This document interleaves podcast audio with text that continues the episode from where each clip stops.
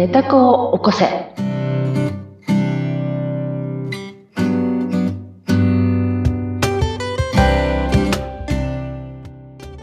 皆様こんにちは、えー、寝た子を起こせのひでかです。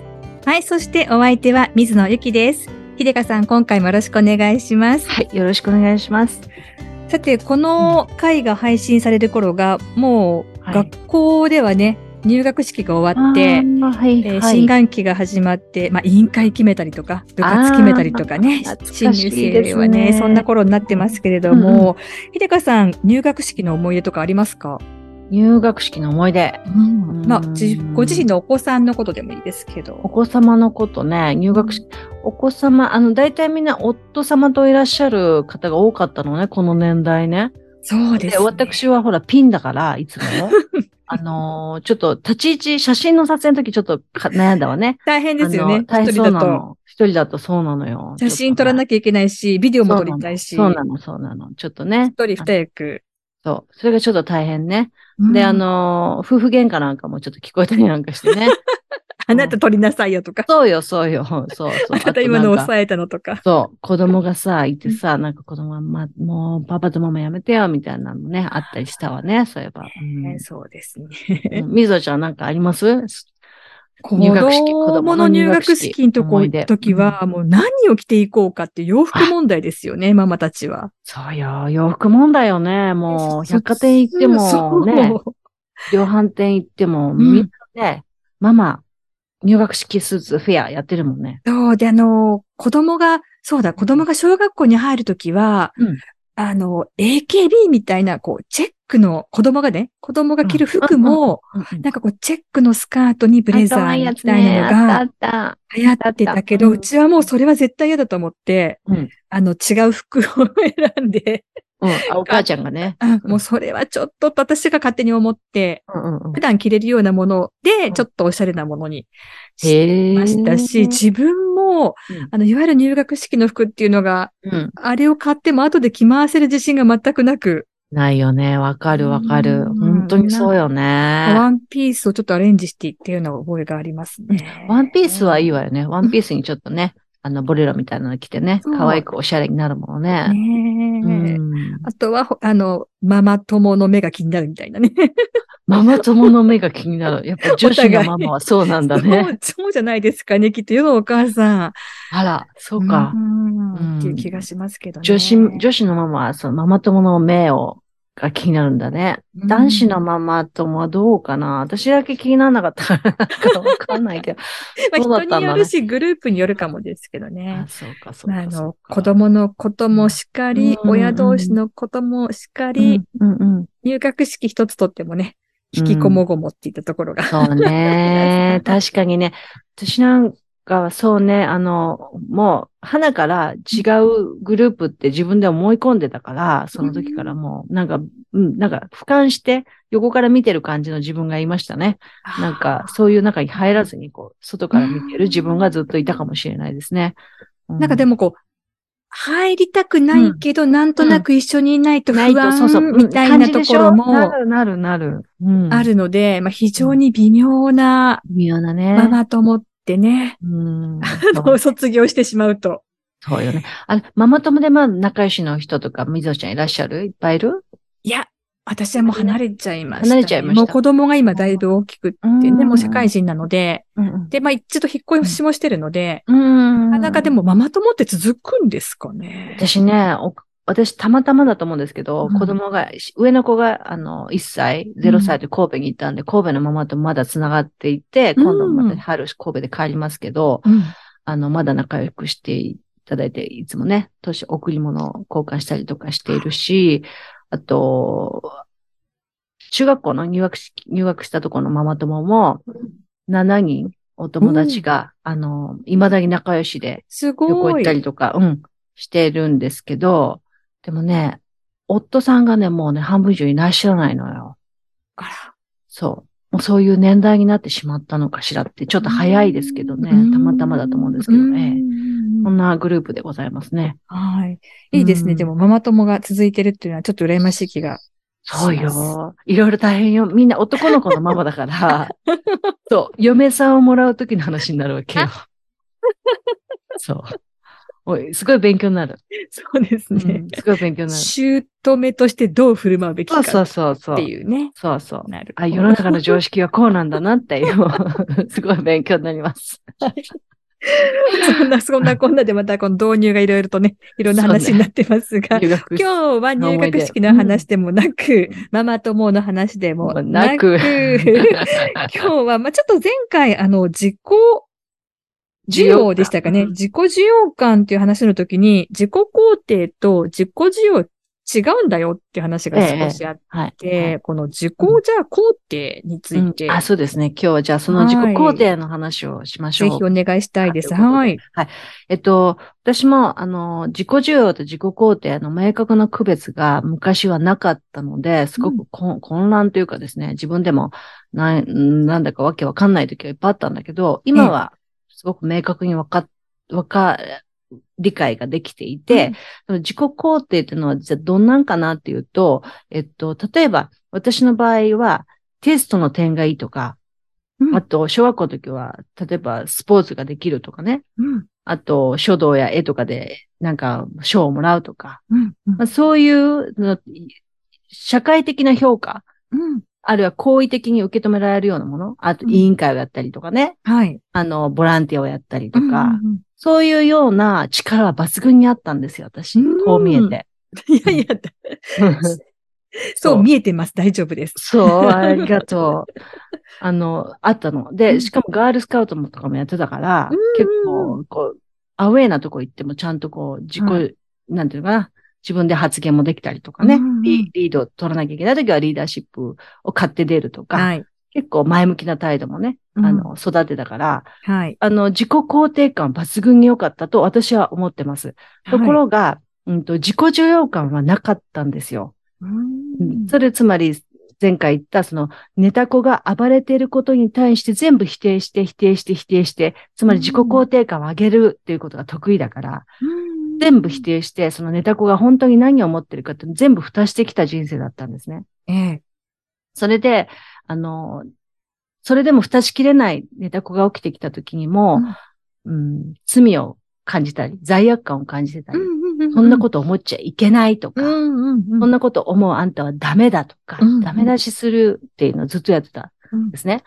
うん、で、で、自己肯定感っていうのはまあ強くてもいいんだけれども、うん、私は自分のまあ母親にね、うん、ものすごくそのお嬢様のように育てられたというか、うん、まあ母、母がそう育てたかったんだろうなっていうのが大人になって本当未だに思うわけですよ。うん、いろんなものを買ってもらったりとか、いろんな写真を見てね。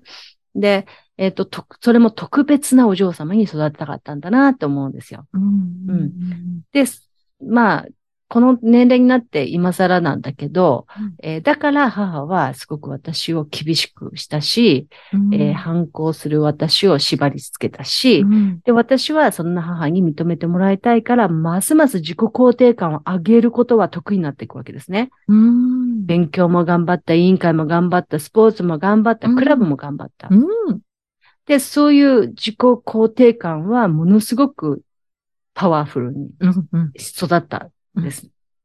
抜群に、うん。ところが、自己需要感は育ってないので、うん、へんてこな自分、ダメダメな自分って認めてなかったから、うん、全部ごまかしたり、見て見ぬふりしたり、逃避したり、うん、果ては大人になっていくと、まあ罪悪感だよね。そんなこと思っちゃいけない。うん、それから、ここは私が我慢すればいいと思って我慢だよね。うん、とにかく我慢。我慢とか黙る。うんうん、ああ、黙る。黙るうん、その場を黙る。口を閉ざすってことね。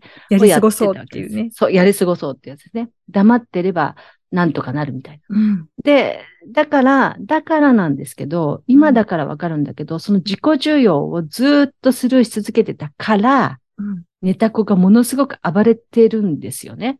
うん、ネタ子は不機嫌なんですよ、いつも。うんうんだから、一生懸命集中して仕事をしてても、この一生懸命集中して仕事をするっていうのは自己肯定感を上げる抜群な才能なわけだ。そうですね、はい、うん。ね、なのになんか怒ってるのって聞かれるのは本当の本音なんですよ。だって、ネタ子暴れてんだもん。ああ。今だから分かってるんです。今だから分かるんですよ。分析できたから。うんうん、あ、そういう意味だったんだなって。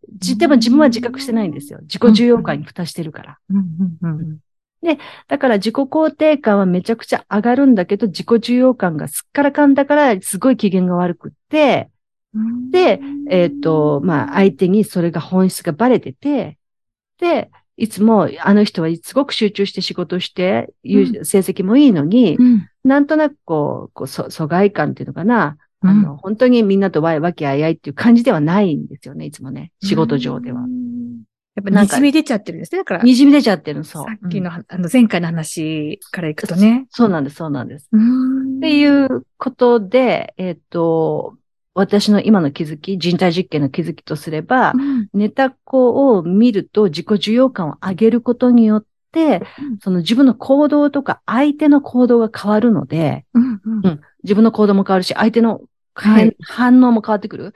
だから、すごく自分が安心するんですよ、すごく。うんうんうん、めちゃくちゃ安心する。だから、うん、えっと、集中して仕事をしていても、うん、自己需要感を認めているときは、うん、みんな和気あいあいと私にいろんなことを聞いてきたりとか依頼してきるようになったんですよ。うんうんうんうん、で、そうすると自分も嬉しいし、自分も安心して仕事ができるという、うんうん。こういうふうなことを実験結果から得られたので、うんうん、これはますますそうだなって思ってるんですよね。うん、自己肯定感っていうのと自己需要感をこう分けて、自分で分かってきちっとこう意識する。うんうん、あの、区別して、意識化して、えー、自分を認めていく。うんっていうことをすごく、あの、実験としては今やってて、ちょっと成功している感じ。で、ますますそうだなと思ってるっていう実験結果です。これそんなことないですか、水野さん、うん。そうですね。自己、自己肯定感っていうのは、確かにこう、ちょっと頑張れば、うんうん、目に見える形で成績が上がったりとか、うんうん、頑張ってるっていう姿はこう、ね、皆さんには伝わるけれども、自己需要をこれ自分でやっていくっていうのはすごい大変な気がしますが、でもそこで前回の話みたいに、うん、そこが満足すると滲み出てくっていうのはすごくなんかわかりますね、やっぱり。わかります、うん、なんか、やっとですよ、私最近これわかったのは。あの、うん、よくオーラとかね、雰囲気とかって言いますけど、うんうん、あれって本当に中からじゃないと出てこないですもんね、きっと。そう、そう言いますよね。うん。滲み出てるんでしょうね。そうでしょうね。うん、だから話しかけやすい人とか、うんうんうん、あ、今日この人話しかけても、同じ人でも、今日話しかけても大丈夫だなとか、うんうんうん、今はいいなとか、うんうん、なんとなくこう、察することができる時ありますもんね。うんうんうん、ありますよね。そうすると、うんうんうん、あの、話しかけにくいときは、その子のネタ子がじゃあ、ひょっとすると、大暴れ中かもしれない。大暴れ中かもしれないってことですよね。うん、ちょっと収まるまで待とうみたいな。うんうん、そう、それが、でも、いつでもご機嫌だったら、うん、その相手もそう気を使わずにいつでも話しかけてくるわけですよね。そうですね。うん。そうすると、今、まあ、今私が今そういう風になりつつあるんだけど、うんあの、すごく、自分も嬉しいんですよ、すごく、うんうんうん。集中して仕事をしてるんだけど、邪魔されたとは思わないもんなんですよね。うんうんうん、あの、本当これ不思議なんだけど、うん、なんでそんな風に思っちゃうようになっちゃったんだろうかと思うんですけど、うん、違うんですよ。私は昔は本当に集中して仕事したいから、外でギャーギャー言ってる人たちの音を遮断するために耳栓して仕事してたから。うわ本当に。あの、未だにその癖が若干残ってますけどね。うんうんうん、そのぐらいの人だったのに、うん、今ではよその人の話を聞きながら、プッて笑いながら仕事ができるというね。うんうん、やっぱり自己需要感っていうところが、本当に難しいけれども大事ってとこですね。見逃しがちですもんね。うん、すごいね。これ、あの、ほら、あの、なんだっけ、女装家の人たちの動画見るの好きだ時の話の回でも話したんだけど、はい、すごくその人たちの自己需要感が、すごいパワー溢れてて、すごいそれが見たくてっていう話をしたんですけど、うん、それなんですよね。うん、こう、なんていうんですかね、こう、自分、自分というものを、こう、つまびらかに表現、うんうんかなり彼女たちは表現している、うんうん。私たちは表現はできないかもしれないけど、そういうものが自己需要感だっていうことを分からせてくれている。はい。うん。っていうところがすごく好きだなと思っていて、だからそれを当てはめれば自分がへんてこな自分だっていうことを、うんうん、むちゃくちゃだっていうこと、支離滅裂でわがままでどうしようもないって、うん、もうほんとポンコツ、うんうん、へんてこ、うん、なんだっていうのが当然だっていう風な感じ、うん、それをじ私の言ってる意識では自己重要っていう風に言っちゃってるんですけど、うんうん、すごい楽になります。で、周りが変わるし、自分も変わる。うん、そうですね。この自己肯定感と自己需要感がちょっとこうごっちゃになりがちですけど、うん、これは別のものってきちんと自分で意識して、はい、で、ここの自己需要感、ここもやっぱりなんとか自分で埋めなきゃしょうがないので、うん、そうなんですよ。こっちに目を向けていくのが大事かもしれないですね。そう、そうなんですよ。だって、頑張ってませんかってね、いつもね、みぞちゃん言うけれどもね。夫が早く帰ってきたときは夕食の支度を早くしなきゃと思ってね、小走りになって帰ってませんかって話なんですよ。なってるよね。なってるよね。うん、うん。あのー、あの、それが悪いわけではなくって、うん、その時になってるよねって言った時ににっこり笑う、そこの奥底にはネタ子がいるってことなんですよ。うんうんうんうん、でしょ、うん、で、それは、多分、ネタコに気がついて、自分が我慢させてるなって、自分がネタコに我慢させてるなって意識してあげるだけで全然違うんですよ。うん、同じ行動してもってことですね。しても同じ行動しても。あ、これは私は今、あの、我慢してやってるなって。うんうん、だって本当はしたくないもんね、そうだよねっていう。うん、それが自己需要。うん、でも、行動と別だから。うん、行動は、うん、同じことをする。そうそう、してても。でも、そうすると今度は、あの、夫に対してイラッとしてご飯準備するんじゃなくって、うん、普通に、そう、あの、フラットな状態でできるっていう。そう。だって、自分は例えば、うん、おご飯の、私、夫がいなくてもうにじゅうさんねんだから、わかんないんだけど、うん、ほら、子供にはさ、愛があるからそういうふうに思わないんだよね。全く思わないですね。でしょ？わかるわかる。食い気味に言っちゃったけど。そう。そういうことなの。子供にはね、そんなこといちミリたりとも思わないのよ。思わないです、ね。だってこんなに肩痛いのにさ、荷物さ、ちょっとさ、なんかものすごい思いをしてさ、タクシー飛ばして帰ってきたりするわけだね。子供にはさ、うん、ね、全然それがもう愛だからさ。そうですね。してあげたいっていう愛だからさ。うん、それも自己重要感だよね。勝手にやってるわけだから。これはもう何もしなくても埋まる。そう、埋まる。そう、そう、自己重要感。努力がなくても。そう。でしょ？うん。でしょ？それでさ、だけど、例えば夫様だったら、どうですかって言うと、やっぱりちょっと、ほら、まあね、みぞちゃんの夫が、あの、素晴らしい人なのにこんなこと言ってあれだけど、わかりやすい例かなと思って言ってるだけで。いや、でも、あの、ね、年数重ねていくと、うん、いろんなことが皆さんね、あの、うん、関係が変わってきますからね。ね、うん、そうですよね。だから、あの、そういうのは、うん、っていう方も多いと思いますよ、聞いてて。そうそうっていうのが。最初はね、きっとね、愛なんだよね。最初は愛なんだよね。うん愛で、もちろん愛し合って結婚してるからね。うん、でそれで愛ですよねと、うん。私、エヴァって言っちゃって本当申し訳なくて、違ったら違うよってすぐ言ってほしいんだけど、うん、で、それがいつしか我慢になってくるんですよね。そうなんですよ。不思議ですよね。不思議でしょ。でもそのね、我慢の下に何があるか見た方がいいんですよ。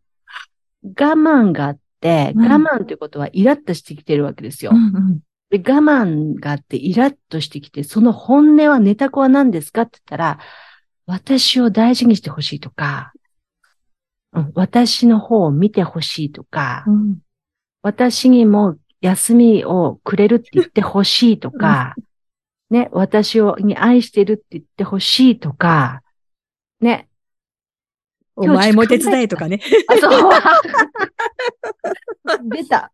出ちゃったみたいなね。あら、もうネタ子ちゃん。もう出たじゃないですか。ニョキニョキとね。そう、そういうこと、そういうこと。で、うん、思った時に笑ったでしょ？ええ。で、その時多分心がチクンとしたと思うんですよ、みぞちゃんのことだから。うん、それね、あの罪悪感がちょこっと出ちゃってるわけですよ。うん。前も手伝えって思ってるって言った瞬間笑って、パッと消したけど、うん、それの本当はちょっと多分チクって自分を傷つけたと思うんですね。うんうんうん。うんうん、だから、傷つけない。うん。それは。うん。手伝えって思ってるな、当たり前じゃんって思ってあげる。当たり前じゃん。そう、当たり前じゃん、これだけやってんだからって。そうね。そう。それで、一生懸命早く帰って作ってあげるわけですよ。うん。うん。うん、そう。っていうことを実験してみてほしいんだけど、うん、どうでしょうか。具体例、とっても具体例。これはもうすぐやります。ちょっとね、やってほしいんです。ただ、夫さんのね、行動が変わると思うんですよ。うん。多分、なんでかというと、私のさっきのほら、怒ってる顔の、ね、うんうん、自己循環が満たされてないから集中して仕事してるとき、いつも機嫌悪いのってずっと言われてた。うん、それが、いや、機嫌ご機嫌でやってるとき、同じ集中して仕事してるんだけど、ご機嫌でやってるときの相手、社内の相手が変わったと、行動が。うん。うん、だから、絶対変わると思うんですよね。うん、お夫様、夫さんのね、うんうんうん、ご主人様のね。で、そうするとね、こっちもね、すごい安心するんだと思うんですよ。うん、で、このいいキャッチボールになってきますね、その雰囲気というか。そうそうそう。出てるもののキャッチボールっていうか。そう、キャッチボールが。だから、コードは変わってないんですよ、何一つ。ビデオを撮ってたらね、ビデオの映画をコマ回ししてたら全然変わってないのよ。意識だけの話だから。うん。うん。でも、きっと変わる。うん。やっぱりこの自己需感っていうところを、ちょっとピンポイント当てて、こう焦点当てて、うん。人体実験、レッツトライ。ねえ、人体実験、レッツトライ。レッツトライで私もちょっとこれはできそうです。これは、これもかな。これもできそう。具体例がすごく今回わかりやすかったので。本当ですか。はい、フィードバックしていきたいと思います。子供とね、あれするとわかりやすいよね。本当ですね。愛があるからさ、子供にはさ。もうこれはしょうがないですよね。そう、やるのよ。そう。私、はちじゅうになってもやる自信あるもん。ね、水野ちゃんもだってあるでしょ？ありますあります。もう生きてる限りですよね、本当に。やるよね。うん、ろくじゅうの娘にだってやるよね。うん、あの、体が動かなくなっても気持ちはずっとかけてますよね。そう。でしょ？きっと。そういうのは親と子の愛でしょ？そう、ね、そうよ。でもご主人様にはどうかしらっていう感じでしょ。わかんない。そんなこと言ったら、これ聞いてたらすごい怒られるな。いやいや、大丈夫、全然大丈夫ですが。まあでもね、あの、絶対のあるご夫婦関係っていうところももちろん、ね、終わりかとは思うので、その夫婦関係に関してはそれぞれかとは思うんですが、うん、でもこの、いずれにしても自己需要感っていうところに、うん、皆さんもぜひね、ちょっと、こう、焦点当てて。ぜひ、人体実験のね、結果は明らかにしてます。はい、ということで、その結果もぜひお知らせいただければと皆さんもね、そうです、はい、思います。そして、ひでかさんに、私の場合はこうなんですけどっていうのをね、うん、いただければ、今の私にくださったみたいに、ここをこうしてみたらっていうアドバイスもいただけると思うので、ぜひご連絡をいただきたいと思います。ぜひぜひ、はい、では、どうしましょうか、そうした方は。え、えっと、このえ自己肯定感に踊らされるなの巻の、えっと、あらすじが書いてある。えー、その一番最後に ユーアールエル を貼りますので、そちらからアンケートをぜひ返してくださいませ。お待ちしております。はい。ということで、今回もどうもありがとうございました。ありがとうございました。またよろしくお願いします。